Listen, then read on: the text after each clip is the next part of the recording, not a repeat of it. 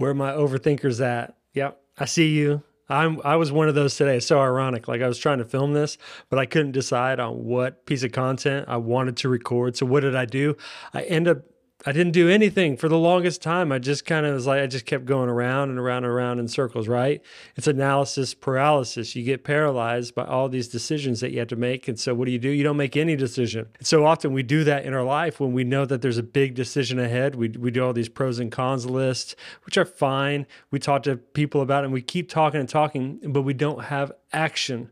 There's something that happens when you decide and make a call.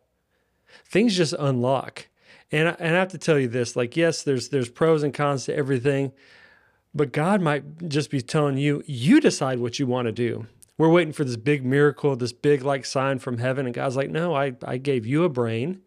What do you want to do?